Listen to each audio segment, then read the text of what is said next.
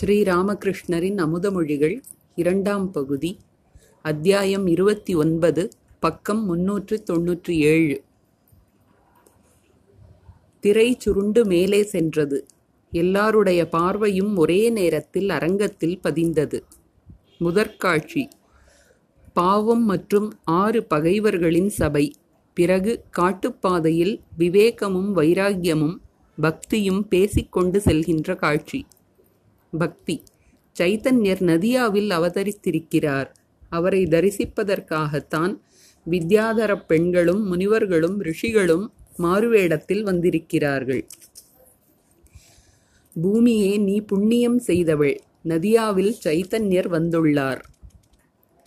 வித்யாதர பெண்களும் முனிவர்களும் சைத்தன்யரை அவதார புருஷராக துதித்து பாடுகின்றனர். குருதேவர் இவர்களை எல்லாம் கண்டு பரவசத்தில் மூழ்கினார். அவர் மாவை பார்த்து ஆஹா பார் பார் என்ன அருமை! என்றார். வித்யாதர பெண்களும் முனிவர்களும் போற்றி பாடுகின்றனர். அழகிய பிருந்தாவனந்தனிலே அலைந்து மகிழும் கேசவனே. வித்யாதர பெண்கள் மயிலிரகதனை என்று தொடங்குகின்ற வரிகளை பாடியபோது குருதேவர் ஆழ்ந்த சமாதியில் மூழ்கினார். இசைக்கருவிகள் தொடர்ந்து ஒலித்தன. குருதேவருக்கு புறவுலக நினைவே இல்லை. அடுத்த காட்சி. சைத்தன்யரின் தந்தையான ஜெகநாத மிஸ்ரா மிஸ்ரரின் வீட்டிற்கு விருந்தாளி ஒருவர் வருகிறார். சிறுவனாகிய நிமாய் சமவயது தோழர்களுடன் பாடிக்கொண்டிருக்கிறான். என் அரிய எழிர் பிருந்தாவனமதுவும் எங்கே? விருந்தாளி கண்மூடி பகவானுக்கு உணவு படைக்கிறார். விளையாடிக் கொண்டிருந்த நிமாய் ஓடி வந்து அந்த உணவை உட்கொள்கிறான். அவ்வாறு அவனை இறைவன் என்று உணர்ந்த விருந்தினர் தசாவதார தோத்திரம் பாடி நிமாயை மகிழ்விக்கிறார். மிஸ்ரா தம்பதிகளிடம் விடைபெற்று செல்லும்போது மீண்டும் அவர் ஒரு பாட்டை பாடி நிமாயை துதிக்கிறார். தேவரால் எங்களது சைத்தன்ய தேவரால் திகழ்ந்திடும் நித்யானந்தராலே பாவங்கள் போகுமே. இந்த பாட்டை கேட்க கேட்க குருதேவருக்கு மென்மேலும் பேரானந்தம் பெருக்கெடுத்தது. நவத்வீபத்தில் கங்கை கரை பிராமண ஆண்களும் பெண்களும் கங்கையில் குளித்த பிறகு படித்துறையில் அமர்ந்து பூஜை செய்கின்றனர். நிமாய் நைவேத்தியத்தை திருட்டுத்தனமாக எடுத்துச் சாப்பிடுகிறான். ஒரு பிராமணர் கோபத்துடன் டேய் திருட்டுப் பயலே பாதகா மகாவிஷ்ணுவின் நைவேத்தியத்தை தின்றுவிட்டாயே நீ நாசமாகத்தான் போவாய் என்று நிமாயை திட்டுகிறார். ஆனாலும் நிமாய் நிவேதனத்தை கையில் எடுத்துக்கொண்டு ஓட்டம் பிடிக்கிறான். பல பெண்கள் நிமாயை மிகவும் நேசிக்கிறார்கள். அவன் அங்கிருந்து ஓடுவதை பார்க்க சகிக்காமல் அவனை அவனை நோக்கி உரத்த குரலில் ஓ நிமாய் திரும்பி வந்துவிடு. ஓ நிமாய் போகாதே திரும்பி வந்துவிடு என்று கூவி அழைக்கிறார்கள். நிமாய் அவர்கள் அழைப்பிற்கு செவிசாய்க்கவில்லை. நிமாயை திரும்பி வரச் செய்யும் மகா மந்திரம் பெண்களில் ஒருத்திக்கு தெரிந்திருந்தது. அவள் ஹரி ஹரி என்று உறக்க உச்சரிக்கத் தொடங்கினாள். நிமாயும் ஹரி ஹரி என்று கூறியபடி திரும்பி வந்தான். மா குருதேவரின் அருகிலேயே அமர்ந்திருந்தார். குருதேவர் ஆஹா என்றார். அதற்கு மேல் அவரால் தம்மை கட்டுப்படுத்த இயலவில்லை. ஆஹா என்று சொல்லிக்கொண்டே மா இருந்த பக்கம் திரும்பினார். அவரது கண்களில் இருந்து பிரேமை கண்ணீர் பெருகிக் கொண்டிருந்தது. ஸ்ரீ ராமகிருஷ்ணர் பாபுராம் மா ஆகியோரிடம் இதோ பாருங்கள் எனக்கு பரவசமோ சமாதியோ ஏற்பட்டால் நீங்கள் தடபுடல் செய்யாதீர்கள் பொதுமக்கள் என்னை கபடன் என்று நினைப்பார்கள். நிமாயின் உபநயனம். நிமாய் துறவிக்கோலத்தில் நிற்கிறான். அவனது தாய் சச்சிதேவியும் அக்கம்பக்கத்து பெண்களும் நான்கு புறங்களிலும் நிற்கிறார்கள். நிமாய் பாடிக்கொண்டே பிச்சை கேட்கிறான். இறந்து புசிக்கும் என் வயிற்றுள் நீ ஏதோ கொஞ்சம் உணவை அழி. அனைவரும் சென்றுவிட்டனர். நிமாய் மட்டும் நின்று கொண்டிருக்கிறான். அப்போது தேவர்கள் பிராமண ஆண் பெண் வேஷத்தில் வந்து நிமாயை துதிக்கிறார்கள். ஆண்கள் வெண்ணிலவின் தன்னொளி போல் உள்ளம் கொண்டாய் மிகச் சிறிய வாமனனாய் வடிவங்கொண்டாய் நிமாய். ஜெய் ராதே ஸ்ரீ ராதே. இந்த பாட்டை கேட்ட வண்ணம் குருதேவர் சமாதியில் ஆழ்ந்தார். திரை கீழே இறங்கியது இசைக்கருவிகள் தொடர்ந்து ஒலித்தன. அடுத்த காட்சி. அத்வைதரின் வீட்டின் முன்னால் ஸ்ரீவாசரும் மற்ற பக்தர்களும் பேசிக்கொண்டிருக்கின்றனர். முகுந்தர் இனிய குரலில் பாடுகிறார் ஏன் உறக்கம் மனமே இனியும் உறங்காதே. முகுந்தராக நடித்தவரின் குரல் மிகவும் இனிமையாக இருந்தது. அதனை குருதேவர் மாவிடம் பாராட்டி பேசினார். அடுத்த காட்சி. நிமாய் வீட்டில் இருக்கிறான். அவனை பார்ப்பதற்கு ஸ்ரீவாசர் வருகிறார். முதலில் அவர் சசிதேவியை சந்திக்கிறார். சச்சிதேவி அழுது கொண்டே ஸ்ரீவாசரிடம் என் மகன் இல்லற வாழ்க்கையில் ஈடுபாடு கொள்ளாமல் இருக்கிறானே. என் மூத்த மகன் விஸ்வரூபன் ஏற்கனவே துறவு பூண்டு சென்று விட்டான் அண்ணனை பின்தொடர்ந்து இவனும் எங்கே துறவியாகி விடுவானோ என்று என் உள்ளம் வேதனையில் துடித்துக் கொண்டிருக்கிறது என்று புலம்புகிறாள். இந்த சமயத்தில் நிமாய் அங்கு வருகிறான். சச்சிதேவி ஸ்ரீவாசரிடம் அதோ அவனை நீங்களே பாருங்கள். அவனது இந்த பைத்தியக்கார கோலத்தை நீங்களே பாருங்கள். கண்ணீர் பெருக்கினால் அவனுடைய கன்னங்களும் மார்பும் நனைந்து கிடப்பதை பாருங்கள். இதிலிருந்து எப்படி இவனை விடுவிப்பது? இவையெல்லாம் இவனிடம் இருந்து எப்போது விலகும் என்று சொல்லுங்கள் என்று கதறி கதறி அழுகிறாள்.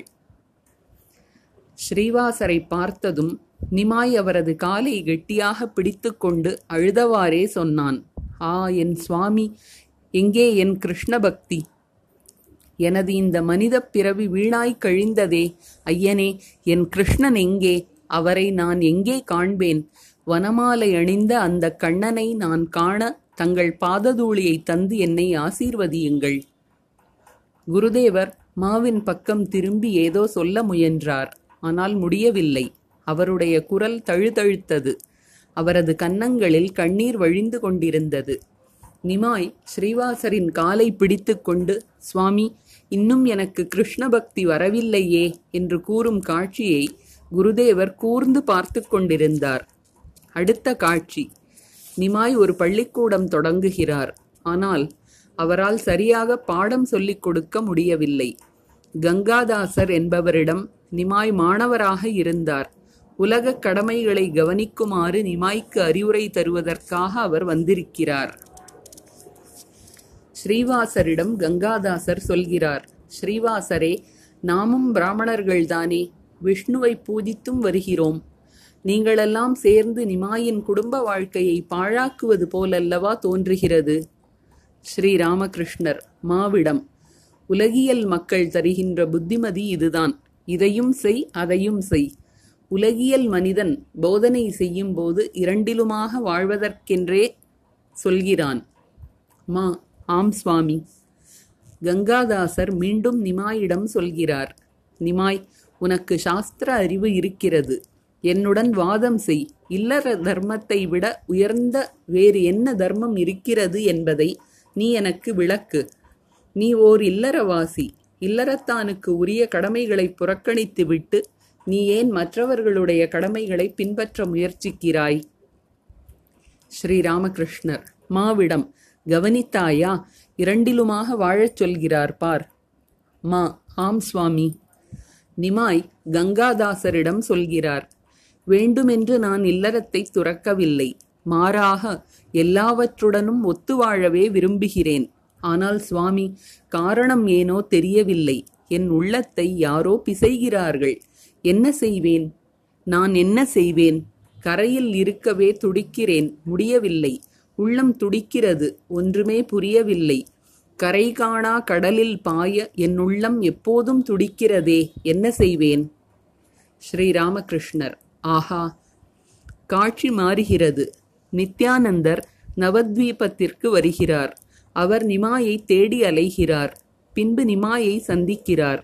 நிமாயும் நித்யானந்தரை காண வேண்டும் என்று துடித்துக் கொண்டிருக்கிறார். சந்திப்பிற்கு பிறகு நிமாய் கூறுகிறார். என் பிறவிப் பயன் நிறைவேறியது. என் கனவு நனவாயிற்று. என் கனவில் வந்து வந்தது போல் மறைந்து விட்டாய். ஸ்ரீ ராமகிருஷ்ணர் தழுதழுத்த குரலில் மாவிடம் நித்யானந்தரை கனவில் சந்தித்ததாக சொல்கிறார் நிமாய். ஆறு கை கொண்ட சைத்தன்யரின் காட்சி ஸ்ரீவாசருக்கு கிடைக்கிறது. அவர் துதிக்கிறார். குருதேவரும் பரவச நிலையில் ஆழ்ந்து அந்த ஆறு கை மூர்த்தியை தரிசிக்கிறார். சைத்தன்யர் பரவச நிலை அடைகிறார். அந்த நிலையில் அவர் அத்வைத்தர் ஸ்ரீவாசர் ஹரிதாசர் ஆகியோருடன் பேசுகிறார். சைத்தன்யரின் பரவச நிலையை உணர்ந்த நிதாய் பாடுகிறார். கண்ணன் எங்கே? என் கண்ணன் எங்கே இந்த பாடலை கேட்டபடியே குருதேவர் ஆழ்ந்த சமாதி நிலையில் மூழ்கினார். நீண்ட நேரம் அந்த நிலையிலேயே இருந்தார். இசைக்கருவிகள் ஒலித்துக் கொண்டிருந்தன. குருதேவரின் சமாதி நிலை கலைந்தது. இதற்கிடையில் நித்யானந்த கோஸ்வாமியின் வம்சத்தில் பிறந்தவரும் கட்தாவைச் சேர்ந்தவருமான ஒருவர் வந்து குருதேவர் அமர்ந்திருந்த நாற்காலிக்கு பின்னால் நின்றார். அவருக்கு முப்பத்து நான்கு முப்பத்தைந்து வயது இருக்கும். அவரை கண்டதும் குருதேவர் மிகவும் மகிழ்ச்சியடைந்தார் அவரது கையை பிடித்துக்கொண்டு பல விஷயங்களை பேசிக் கொண்டிருந்தார். இடையிடையே அவரிடம் நீ இங்கு உட்காரேன். நீ இங்கே இருந்தால் என்னுள் உணர்வு பொங்குகிறது என்று கூறினார். அன்புடன் அவரது கையை பிடித்துக்கொண்டு குருதேவர் விளையாடுவது போல் தோன்றியது. அவரது முகவாயையும் மெல்ல தடவிக் கொடுத்தார். அந்த இளைஞர் சென்ற பிறகு குருதேவர் மாவிடம் இவன் பெரிய பண்டிதன். இவனது தந்தை சிறந்த பக்தர். கட்தாவிலுள்ள சியாமசுந்தரரை தரிசிக்க நான் செல்லும்போது நூறு ரூபாய் கொடுத்தாலும் கிடைக்காததான பிரசாதங்களை எனக்கு தந்து உண்ணச் செய்தார். இந்த இளைஞனின் தந்தை. இந்த இளைஞன் நல்ல அடையாளங்கள் உள்ளவனாக இருக்கிறான்.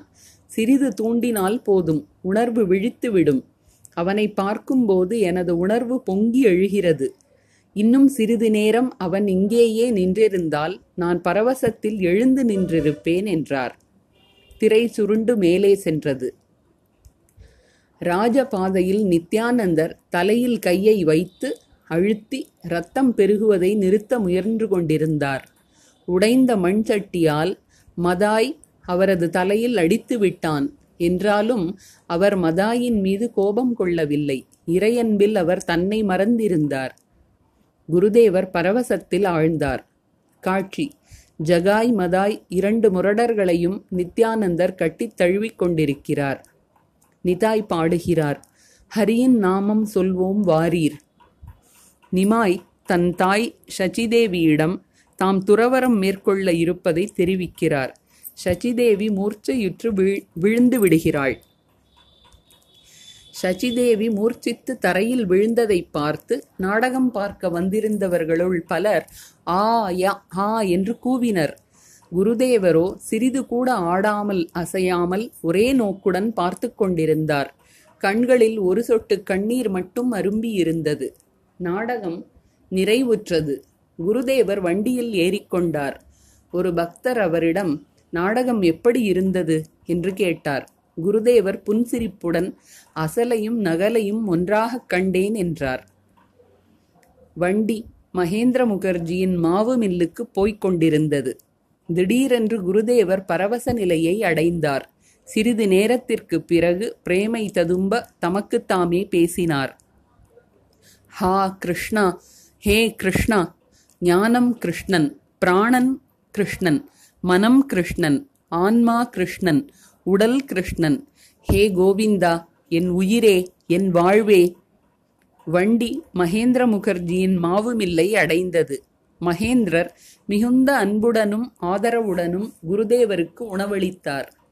மாவும் குருதேவரின் அருகில் அமர்ந்தார். குருதேவர் பேரன்பு ததும்ப நீயும் கொஞ்சம் சாப்பிடு என்று சொல்லிக்கொண்டே சிறிது இனிப்பு வகைகளை பிரசாதமாக கையில் கொடுத்தார். குருதேவர் தட்சிணேஸ்வர காளி கோவிலுக்கு புறப்பட்டார். வண்டியில் மகேந்திர முகர்ஜியும் இரண்டு மூன்று பக்தர்களும் அவருடன் இருந்தனர். மகேந்திரர் சிறிது தூரம் உடன் செல்வார். குருதேவர் ஆனந்தமாக சென்று கொண்டிருந்தார். அப்போது பாடினார் ஹரியின் பெயரை உச்சரித்தாலே கண்களில் நீர் நிரம்பும் இரு சகோதரர்கள் வந்துள்ளனர் பார். குருதேவருடன் சேர்ந்து மாவும் பாடினார். மகேந்திரர் தீர்த்த யாத்திரை செல்வதாக இருந்தார். அது பற்றி அவர் குருதேவரிடம் சொல்லிக் கொண்டிருந்தார். ஸ்ரீராமகிருஷ்ணர் புன்சிரிப்புடன் மகேந்திரரிடம் இப்போதுதான் உன்னிடம் பக்தி முளை விட்டிருக்கிறது. எல்லாம் வாடி உலர்ந்துவிடும். சீக்கிரம் திரும்பி வந்துவிடு. ஆஹா உன் வீட்டுக்கு வரவேண்டும் என்று நான் நீண்ட நாட்களாக எண்ணியிருந்தேன். இப்போது ஒருமுறை பார்த்துவிட்டேன். மிக்க மகிழ்ச்சி. மகேந்திரர் சுவாமி என் பிறவி பயனுள்ளதாகியது. ஸ்ரீராமகிருஷ்ணர் ஏற்கனவே பயனுள்ளதாகத்தான் உள்ளது. உன் தந்தையும் நல்லவர். அன்று நான் பார்த்தேன் அவருக்கு அத்தியாத்ம ராமாயணத்தில் நம்பிக்கை உள்ளது மகேந்திரர் எனக்கு பக்தி வருமாறு ஆசீர்வதியுங்கள். ஸ்ரீராமகிருஷ்ணர் நீ பரந்த நோக்கு உள்ளவன் எளிமையானவன். பரந்த நோக்கும் எளிமையும் இல்லாமல் இறைவனை அடைய முடியாது. கபடனிடம் இருந்து இறைவன் வெகு தூரம். ஷியாம்பசாருக்கு அருகில் மகேந்திரர் விடைபெற்றுக் கொண்டார். வண்டி போய்க் கொண்டிருந்தது. ஸ்ரீராமகிருஷ்ணர் மாவிடம் யதுமல்லிக் என்ன செய்தார்? மா தமக்குள். குருதேவர் எல்லோரின் நன்மையையும் பற்றி சிந்திக்கிறார். சைத்தன்யரைப் போல் இவரும் பக்தியை போதிப்பதற்காகவே உடல் தரித்து வந்திருக்கிறாரா? அத்தியாயம் முப்பது. துர்கா பூஜை. வெள்ளி செப்டம்பர் இருபத்தி ஆறு ஆயிரத்தி எண்ணூற்று எண்பத்தி நான்கு. குருதேவர் கல்கத்தாவிற்கு வந்திருந்தார். துர்கா பூஜையில் சப்தமி தினம். பொதுவாக கல்கத்தாவில் உள்ள ஒவ்வொரு ஹிந்து குடும்பத்திலும் சப்தமி பூஜை நடைபெறும். குருதேவர் அதரின் வீட்டில் உள்ள துர்கையின் திருவுருவை வழிபடவும் அந்த விழாவில் கலந்து கொள்ளவும் செய்வார். அத்துடன் சிவநாத்தையும் சந்திக்க விரும்பினார். ஏறக்குறைய நண்பகல் வேளை. இரண்டு மணி நேரமாக மா கையில் ஒரு குடையை பிடித்துக்கொண்டு பிரம்ம சமாஜத்திற்கு முன்னால் உள்ள நடைபாதையில் மேலும் கீழுமாக நடந்து கொண்டிருந்தார். ஒரு மணி ஆயிற்று. இரண்டு மணியும் ஆயிற்று. குருதேவர் வந்து சேரவில்லை. இடையிடையே மஹல் நஃபீஸின் மருத்துவமனை படிகளில் அமர்ந்து கொண்டார் மா. அங்கு அமர்ந்தபடியே துர்கா பூஜையின் காரணமாக மகிழ்ச்சியில் திளைத்த சிறுவர்கள் முதல் பெரியவர்கள் வரை எல்லோரையும் பார்த்து கொண்டிருந்தார். மணி மூன்று ஆயிற்று. சிறிது நேரத்திற்கு பிறகு குருதேவரின் வண்டி வந்து சேர்ந்தது. அவர் வண்டியிலிருந்து இறங்கினார். பிரம்மசமாஜ கோயிலைக் கண்டதும் கைகூப்பி வணங்கினார். ஹாஸ்ராவும் இன்னும் சில பக்தர்களும் அவருடன் வந்திருந்தனர். மா குருதேவரின் திருவடிகளில் வீழ்ந்து வணங்கி எழுந்தார். நான் சிவநாத்தின் வீட்டிற்கு போகிறேன் என்று குருதேவர் மாவிடம் தெரிவித்தார். குருதேவர் வந்திருப்பதை கேள்விப்பட்டு சிறிது நேரத்தில் பிரம்ம சமாஜ அங்கத்தினர் சிலர் வந்தனர். அவர்கள் அவரை பிரம்மபாராவிலிருந்த சிவநாத்தின் வீட்டிற்கு அழைத்துச் சென்றனர். சிவநாத் அப்போது வீட்டில் இல்லை. என்ன செய்வது? சிறிது நேரத்திற்கு பிறகு விஜயகோஸ்வாமி மஹல் நவிஸ் முதலிய பிரம்ம சமாஜ தலைவர்கள் வந்தனர். அவர்கள் அவரை வரவேற்று பிரம்ம சமாஜ கோயிலுக்குள் அழைத்துச் சென்றனர். சுவாமி சற்று உட்காருங்கள். அதற்குள் சிவநாத் வந்தாலும் வருவார் என்று கூறி அவரை அமரச் செய்தனர். குருதேவர் ஆனந்தமாக இருந்தார். அவரது முகத்தில் புன்சிரிப்பு தவழ்ந்து கொண்டிருந்தது. பீடத்திற்கு சற்று கீழே சங்கீர்த்தனம் நடைபெறும் இடத்தில் அவர் அமர்ந்திருந்தார். விஜயரும் ஏனைய பிரம்ம சமாஜ அன்பர்களும் அவரது எதிரில் உட்கார்ந்தனர். ஸ்ரீராமகிருஷ்ணர் புன்சிரிப்புடன் விஜயரிடம் பிற மதத்தினருக்கு வர அனுமதி இல்லை என்று இங்கே சைன்போர்டு அறிவிப்பு பலகை இருப்பதாக கேள்விப்பட்டேன். நரேந்திரனும் என்னிடம் பிரம்ம சமாஜத்திற்கு போக வேண்டாம் சிவநாத்தின் வீட்டிற்கு போங்கள் என்று கூறினான். ஆனால் எல்லோரும் கடவுளைத்தான் வழிபடுகிறார்கள் என்று நான் சொல்கிறேன். வெறுப்பும் விரோதமும் வேண்டியதில்லை. சிலர் உருவம் என்கிறார்கள் சிலர் அருவம் என்கிறார்கள். உருவத்தில் நம்பிக்கை உடையவர்கள் உருவத்தை தியானம் செய்யட்டும். அருவத்தில் நம்பிக்கை உடையவர்கள் அருவத்தை தியானிக்கட்டும் என்கிறேன் நான். நான் சொல்வது என்னவென்றால் கொள்கை வெறி நல்லதல்ல. அதாவது எனது மதம் ஒன்றே சரியானது. மற்ற மதங்கள் அனைத்தும் தவறு என்று கருதுவது நல்லதல்ல. எனது மதம் சரியானது. மற்ற மதங்கள் சரியோ தப்போ உண்மையோ பொய்யோ எனக்கு தெரியாது. இது நல்ல போக்கு. ஏனெனில் கடவுளை அனுபூதியில் அறியாமல் அவரது இயல்பை அறிய முடியாது. உருவம் எனது தாய் அருவம் எனது தந்தை நான் எதை இகழ்வேன் எதை புகழ்வேன்? தராசில் இரண்டு தட்டுகளும் சமமே என்பார் கபீர்தாஸ். ஹிந்து முஸ்லிம் கிறிஸ்தவர் சாக்தர் சைவர் வைஷ்ணவர் ரிஷிகள் காலத்து பிரம்மஞானிகள் இக்கால பிரம்ம சமாஜத்தினர் என்று எல்லோரும் நாடுவது ஒரே பொருளைத்தான். ஆனால் குழந்தைகளின் ஜீரண சக்திக்கு ஏற்ப தாய் உணவு சமைக்கிறாள். ஐந்து குழந்தைகள். அவள் மீன் மீன் வாங்கி இருக்கிறாள். எல்லோருக்கும் புலவோ மசாலா குழம்போ வைத்துக் கொடுக்க மாட்டாள். எல்லோருடைய ஜீரண சக்தியும் ஒரே மாதிரி இருப்பதில்லை. எனவே சிலருக்கு மீன் சூப் கொடுக்கிறாள். ஆனாலும் அவள் தன் குழந்தைகள் அனைவரையும் சமமாகவே நேசிக்கிறாள். என்னுடைய போக்கு என்ன தெரியுமா? நான் மீனை எல்லா விதங்களிலும் உண்ண விரும்புகிறேன். எனக்கு பெண்ணின் இயல்பு. எல்லோரும் சிரித்தனர். வறுத்த மீன் மஞ்சளிட்டு பொரித்த மீன் மீன் பச்சடி மீன் குழம்பு எல்லாவற்றையும் நான் விரும்புகிறேன். அது மட்டுமல்ல மீன் தலை பச்சடி புலவு எல்லாம் உண்கிறேன். எல்லோரும் சிரித்தனர். விஷயம் என்ன தெரியுமா? இடம் காலம் மற்றும் மனிதர்களில் வேறுபாடுகளுக்கு ஏற்ப இறைவன் பல மதங்களை தோற்றுவித்திருக்கிறார். எல்லா மதங்களும் பாதைகளே. ஆனால் மதமே கடவுளாகி விடாது. இதயபூர்வமான பக்தியுடன் ஏதேனும் ஒரு பாதையை பின்பற்றினால் அவரை அடைய முடியும். ஒருவன் ஏற்றுக்கொண்ட நெறியில் தவறுகள் இருக்குமானாலும் அவனிடம் இதயபூர்வமான ஈடுபாடு மட்டும் இருக்குமானால் இறைவனே தவறுகளை திருத்தி அருள்வார். புரி ஜெகநாத பெருமானை வழிபடுவதற்காக ஒருவன் இதயபூர்வமான ஆவலுடன் புறப்படுகிறான். ஆனால் தெற்கே செல்வதற்கு பதிலாக வடக்கே செல்கிறான். வழியில் அவனை சந்திப்பவர்களில் யாராவது ஒருவர் அவனிடம் நண்பா அங்கே போகாதே தெற்கு நோக்கிப் போ என்று நிச்சயமாக சொல்வார். அவனும் விரைவாகவோ தாமதமாகவோ ஜெகந்நாதரை காண்பான்.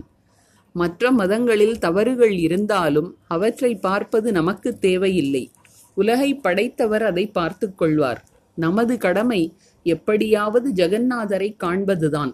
பிரம்ம சமாஜ அன்பர்களிடம் உங்கள் மதம் நல்லதுதான் கடவுளை அருவம் என்று சொல்கிறீர்கள். நல்லது இனிப்பு ரொட்டியை நேராக சாப்பிட்டாலும் சரி குறுக்காக சாப்பிட்டாலும் சரி இனிப்பாகவே இருக்கும். ஆனால் மதவெறி நல்லதல்ல. பச்சோந்தி கதையை கேட்டதில்லையா? ஒருவன் வெளிக்குப் போனபோது ஒரு மரத்தில் பச்சோந்தி ஒன்றை பார்த்தான். அவன் வந்து தன் நண்பர்களிடம் நான் ஒரு சிவப்பு ஓணானை கண்டேன் என்று கூறினான். அந்த ஓணான் சிவப்புதான் என்பது அவனது நம்பிக்கை. அதே மரத்தடியிலிருந்து வந்த மற்றொருவன் நான் ஒரு பச்சை ஓணானை கண்டேன் என்றான். அது பச்சைதான் என்பதை அவன் உறுதியாக நம்பினான். ஆனால் அந்த மரத்தடியில் வசிக்கின்ற ஒருவன் நீங்கள் சொல்வது எல்லாம் சரிதான். அந்த பிராணி ஒரு சமயம் சிவப்பாகவும் இன்னொரு சமயம் பச்சையாகவும் இன்னும் சில நேரங்களில் எந்தவித நிறமும் இல்லாமலும் இருக்கிறது என்று விளக்கினான். வேதங்களில் இறைவனை சகுணம் நிர்குணம் இரண்டு விதமாகவும் கூறப்பட்டுள்ளது. நீங்கள் அருவம் என்கிறீர்கள். இது ஒரு பக்கச் சார்பு. போகட்டும். ஒன்றை சரியாக அறிந்து கொண்டால் மற்றவற்றையும் அறிய முடியும். கடவுளே தெரிவிப்பார். இரண்டு மூன்று பிரம்ம சமாஜத்தினரை சுட்டிக்காட்டி உங்கள் சமாஜத்திற்கு வருபவர்கள் இவரையும் அறிவார்கள் அவரையும் அறிவார்கள். விஜயர் அப்போதும் சாதாரண பிரம்ம சமாஜம் பிரம்மசமாஜ அங்கத்தினர்தான். சமாஜத்தில் சம்பளம் பெறும் ஒரு போதகராக இருந்தார் அவர். இப்போதெல்லாம் சமாஜத்தின் விதிமுறைகள் எல்லாவற்றின் படியும் அவரால் செல்ல இயலவில்லை. உருவவாதிகளுடன் பழகுவது போன்றவற்றின் காரணமாக அவருக்கும் சமாஜத் தலைவர்களுக்கும் இடையே கருத்து வேற்றுமை உண்டாகியது. பிரம்ம சமாஜத்தினர் பலரும் விஜயரின் மீது அதிருப்தி கொண்டிருந்தனர்.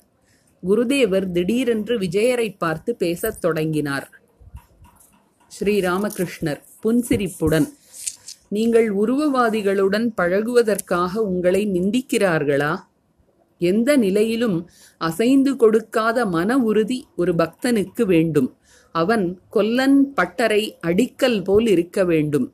அது சுத்தியலால் ஓயாமல் அடிபட்டு கொண்டே இருக்கிறது. இருந்தாலும் அதில் எந்த மாற்றமும் இல்லை.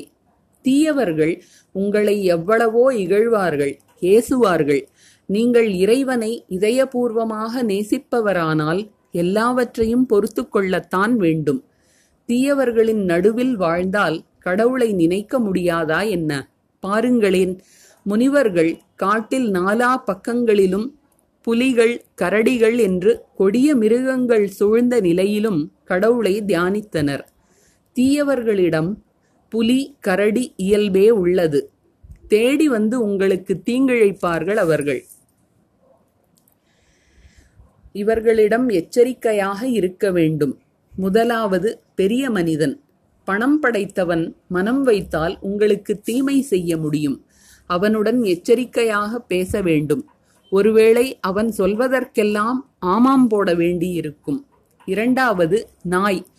நாய் உங்களை துரத்தும் போதோ உங்களை பார்த்து குறைக்கும் போதோ நீங்கள் நின்று குரல் எழுப்பி அதனை சமாதானப்படுத்த வேண்டும். மூன்றாவதாக காளை.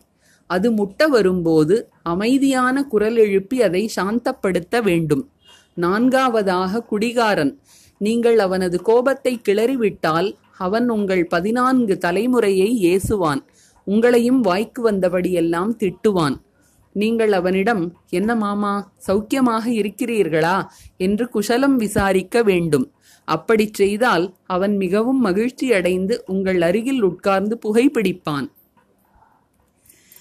துஷ்டர்களைக் கண்டால் நான் மிகவும் ஜாக்கிரதையாக இருப்பேன். ஒரு முரடன் என்னிடம் வந்து என்ன ஹுக்கா இருக்கிறதா? என்று கேட்டால் உடனே ஓ இருக்கிறதே என்று சொல்லிவிடுவேன். சிலருக்கு பாம்பின் குணம் எதிர்பார்க்காத நேரத்தில் திடீரென்று வந்து கடித்து விடுவார்கள்.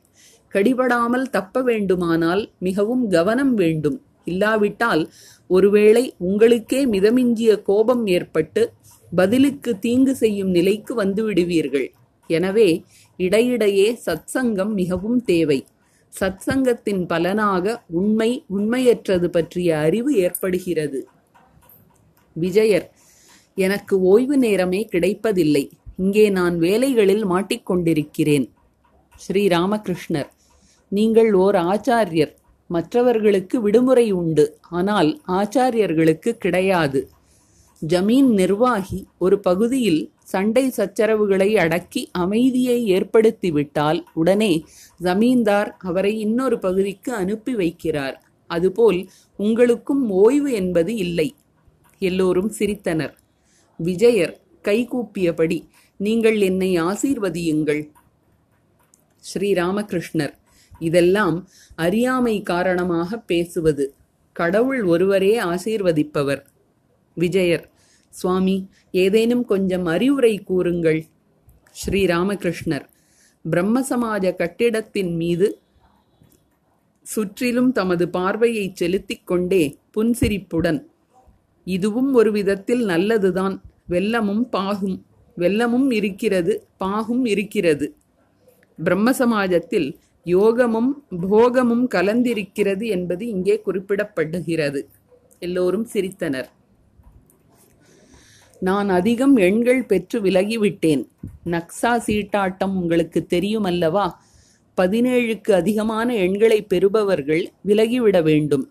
பதினேழுக்கும் குறைந்த எண் பெறுபவர்கள் ஐந்து ஏழு பத்து எண்களில் நிற்பவர்கள் திறமைசாலிகள்.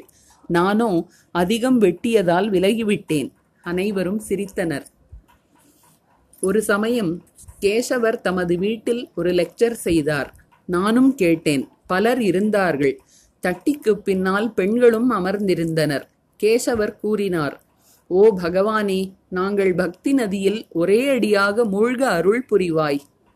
உடனே நான் சிரித்தவாறே கேசவரிடம் பக்தி நதியில் நீங்கள் எல்லோரும் ஒரே அடியாக மூழ்கிவிட்டால் தட்டிக்கு பின்னால் இருப்பவர்களின் கதி என்ன ஆவது?